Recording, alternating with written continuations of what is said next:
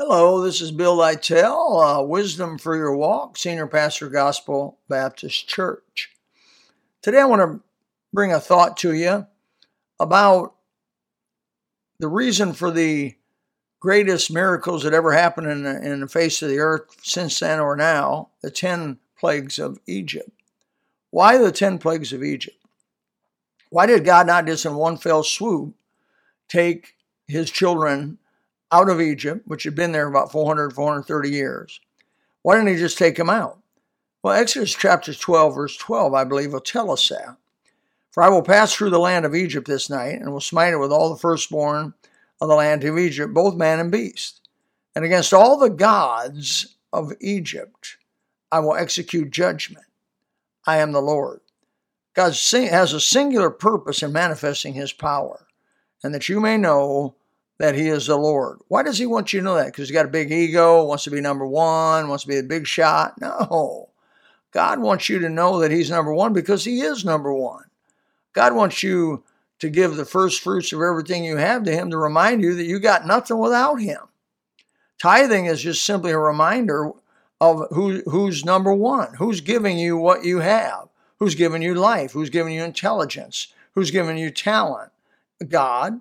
And the devil is trying to, obviously, the, he's, the Bible calls him the deceiver of the whole world. Uh, he's trying to tell people, no, it's not God, it's evolution, it's your own power, it's humanism, it's whatever. Anything but God. Idolatry is simply replacing God with something else. If you get your entertainment or you get your purpose for living, if I may say, from anything but God, then it's idolatry. Hunting's fine, but if hunting becomes your purpose for living, it's idolatry golfing is fine, but if you think golf, if you get golfing as your purpose for living, then golfing is idolatry. Work is fine, but if your work becomes your purpose for living, then it is a source of idolatry. God says, "I got to be number one." Matthew six thirty three. Seek ye first kingdom of God and His righteousness, and all these things will be added unto you. So really, He has to be number one. Why? Because He is number one, and God wants you to understand truth. Just like any good parent, would want their children to know the truth, the whole truth, nothing but the truth.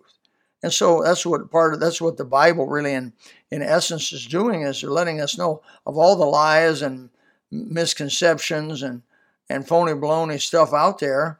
Uh, here's the truth. That's why Jesus said in John 14, 6, I am the way, the truth, and the life. So the word miracle, in fact, in John is the word simenion. In the Greek, it means simply a sign. Those miracles were signs to people to say, "Here, here, here, I am, I am sent from God, the Son of God, among you."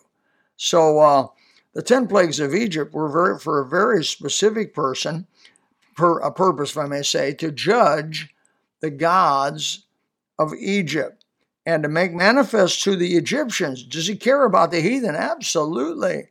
God made everybody. He cares about us. He cares about the heathen. He wanted the Egyptians to know hey, look, Ra's not God. I am.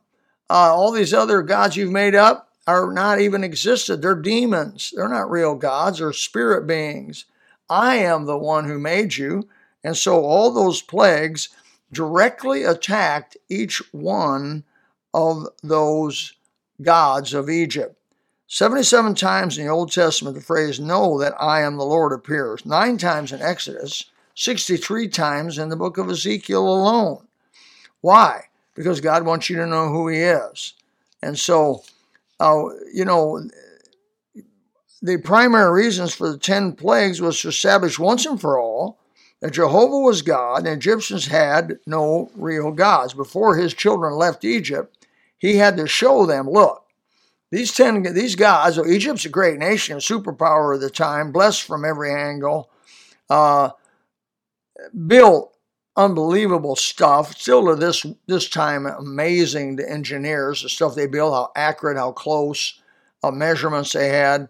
How could they do all that? Well, it wasn't because of those ten gods, because those were false gods. God wants God wants everybody in the world to know who he is. One of the reasons he sent his son is so he could manifest himself to us, a man to man or human to human, so he, we could relate. We have not a high priest which cannot be touched with the feeling of our infirmity, but was all points tempted like as we are, yet without sin.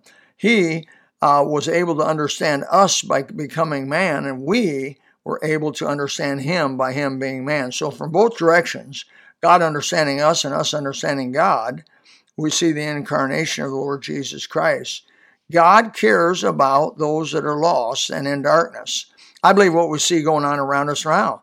God is manifesting himself, and I hope getting ready to very strongly manifest himself to these, these absolute progressives, uh, people that have wiped God out of their life. Um, and and he's getting ready to do something mighty. He already did it in 2016 when he had out of a field of 16 or so candidates for presidency, the least likely of all, according to them, was Trump. And yet he got nominated. Not only did he get nominated, when he got nominated, they said he doesn't have a hope, not a ghost of a chance. You you heard it all. You've seen it all. Uh, every every YouTube video, every news media, they laughed him to scorn, literally. Uh, this is going to be the biggest up. This is going to be the biggest wipeout. Hillary's going to take every state, but maybe he may get one state and they were laughing and celebrating before the time. You know what happened. What God showed was that He's God and there's none else, that the Christianity is not dead in America, that God is standing up for His children, He is standing up for the babies that are being slaughtered uh, without regard. Uh, now, some, what, 65 million uh, little souls have been taken prematurely by this group of murderers, this group of killers. We literally live among some of the most vicious people in the in the history of the world. Now I know they smile, they're nice, they're cordial, they seem sweet, but in cold blood they murder their children that God gives them because who gives life? God does. So this is a, every child's a gift from God. Whether you're raped or whether you're not raped, God gave that child to you and you, you should accept it and raise a child by the grace of God. Remember this at the very worst, it's not the child's problem. I mean, the child is not to be at fault there. Uh, and so people say, Do you believe in an abortion in case of rape? Absolutely not. Child's innocent. Let the child be born. You don't want them, adopt them out. There's hundreds, eight thousands of couples that love to adopt a child at birth, and you can easily or fairly easily adopt a child out. And I personally wouldn't. I'd keep it because, you know, 10 years from that day, when things have, the pain is gone and a lot of it's uh, growing dull, you'll have a nice 10 year old child, whether it be a boy or a girl, to do something with, go shopping with, do something, have, help around the house, uh, and, and to raise a child's a real blessing from God. And God wants through through the, these miracles of Egypt, He absolutely slammed uh, the, the false gods of Egypt to where everybody in Egypt looked around and says, Jehovah's God. Now, once in a while in history, he does that. I believe he's getting ready to do it again. Uh, I think from 2016 on, we've seen Jehovah's God. This Christian, uh, uh Jehovah, uh, Jehovah uh, caused uh, Trump to be elected, brother. I mean, nobody else did. It wasn't because we did something right or whatever. It was because God Almighty said, I've had enough of this transgender stuff I've had enough of you calling boys girls and girls boys, and I've had enough of you twisting the truth around. I'm saying homosexuality is fine, it's just a normal lifestyle. I've had enough of all that, and we're going to go back to some tradition uh, of righteousness and justice. And by the grace of God, hopefully in 2020 it happens again. And God gives us another four years of sanity, another four years of justice. And I'm not being political. I'm a preacher of the gospel. But I can tell you this the unsaved and the wicked have entered into the God, the Bible. They've entered into the Bible. Listen, thou shalt not murder was in the Bible long before the political parties were developed. And so when they start saying it's okay to murder, they enter into our territory. They they become invasive of our area of expertise and our area of knowledge. So it would just be the least we could do would be to say, hey, uh, it's not right to murder, and don't put somebody in office that's for cold blooded murder. That's not political, that is absolutely Bible. I hope you know Jesus Christ is your personal Savior and Lord. I hope you understand in your life that everything in your life hangs on God and that He's number one and nothing else will intercede or interfere with Him being number one. Well, just a thought for you, about 10 minutes here to give you an idea. Why were the 10 plagues of Egypt done that way, well, God was judging the false gods of Egypt. May He do the same for us today. Bill Lytell, Wisdom for Your Walk. God bless.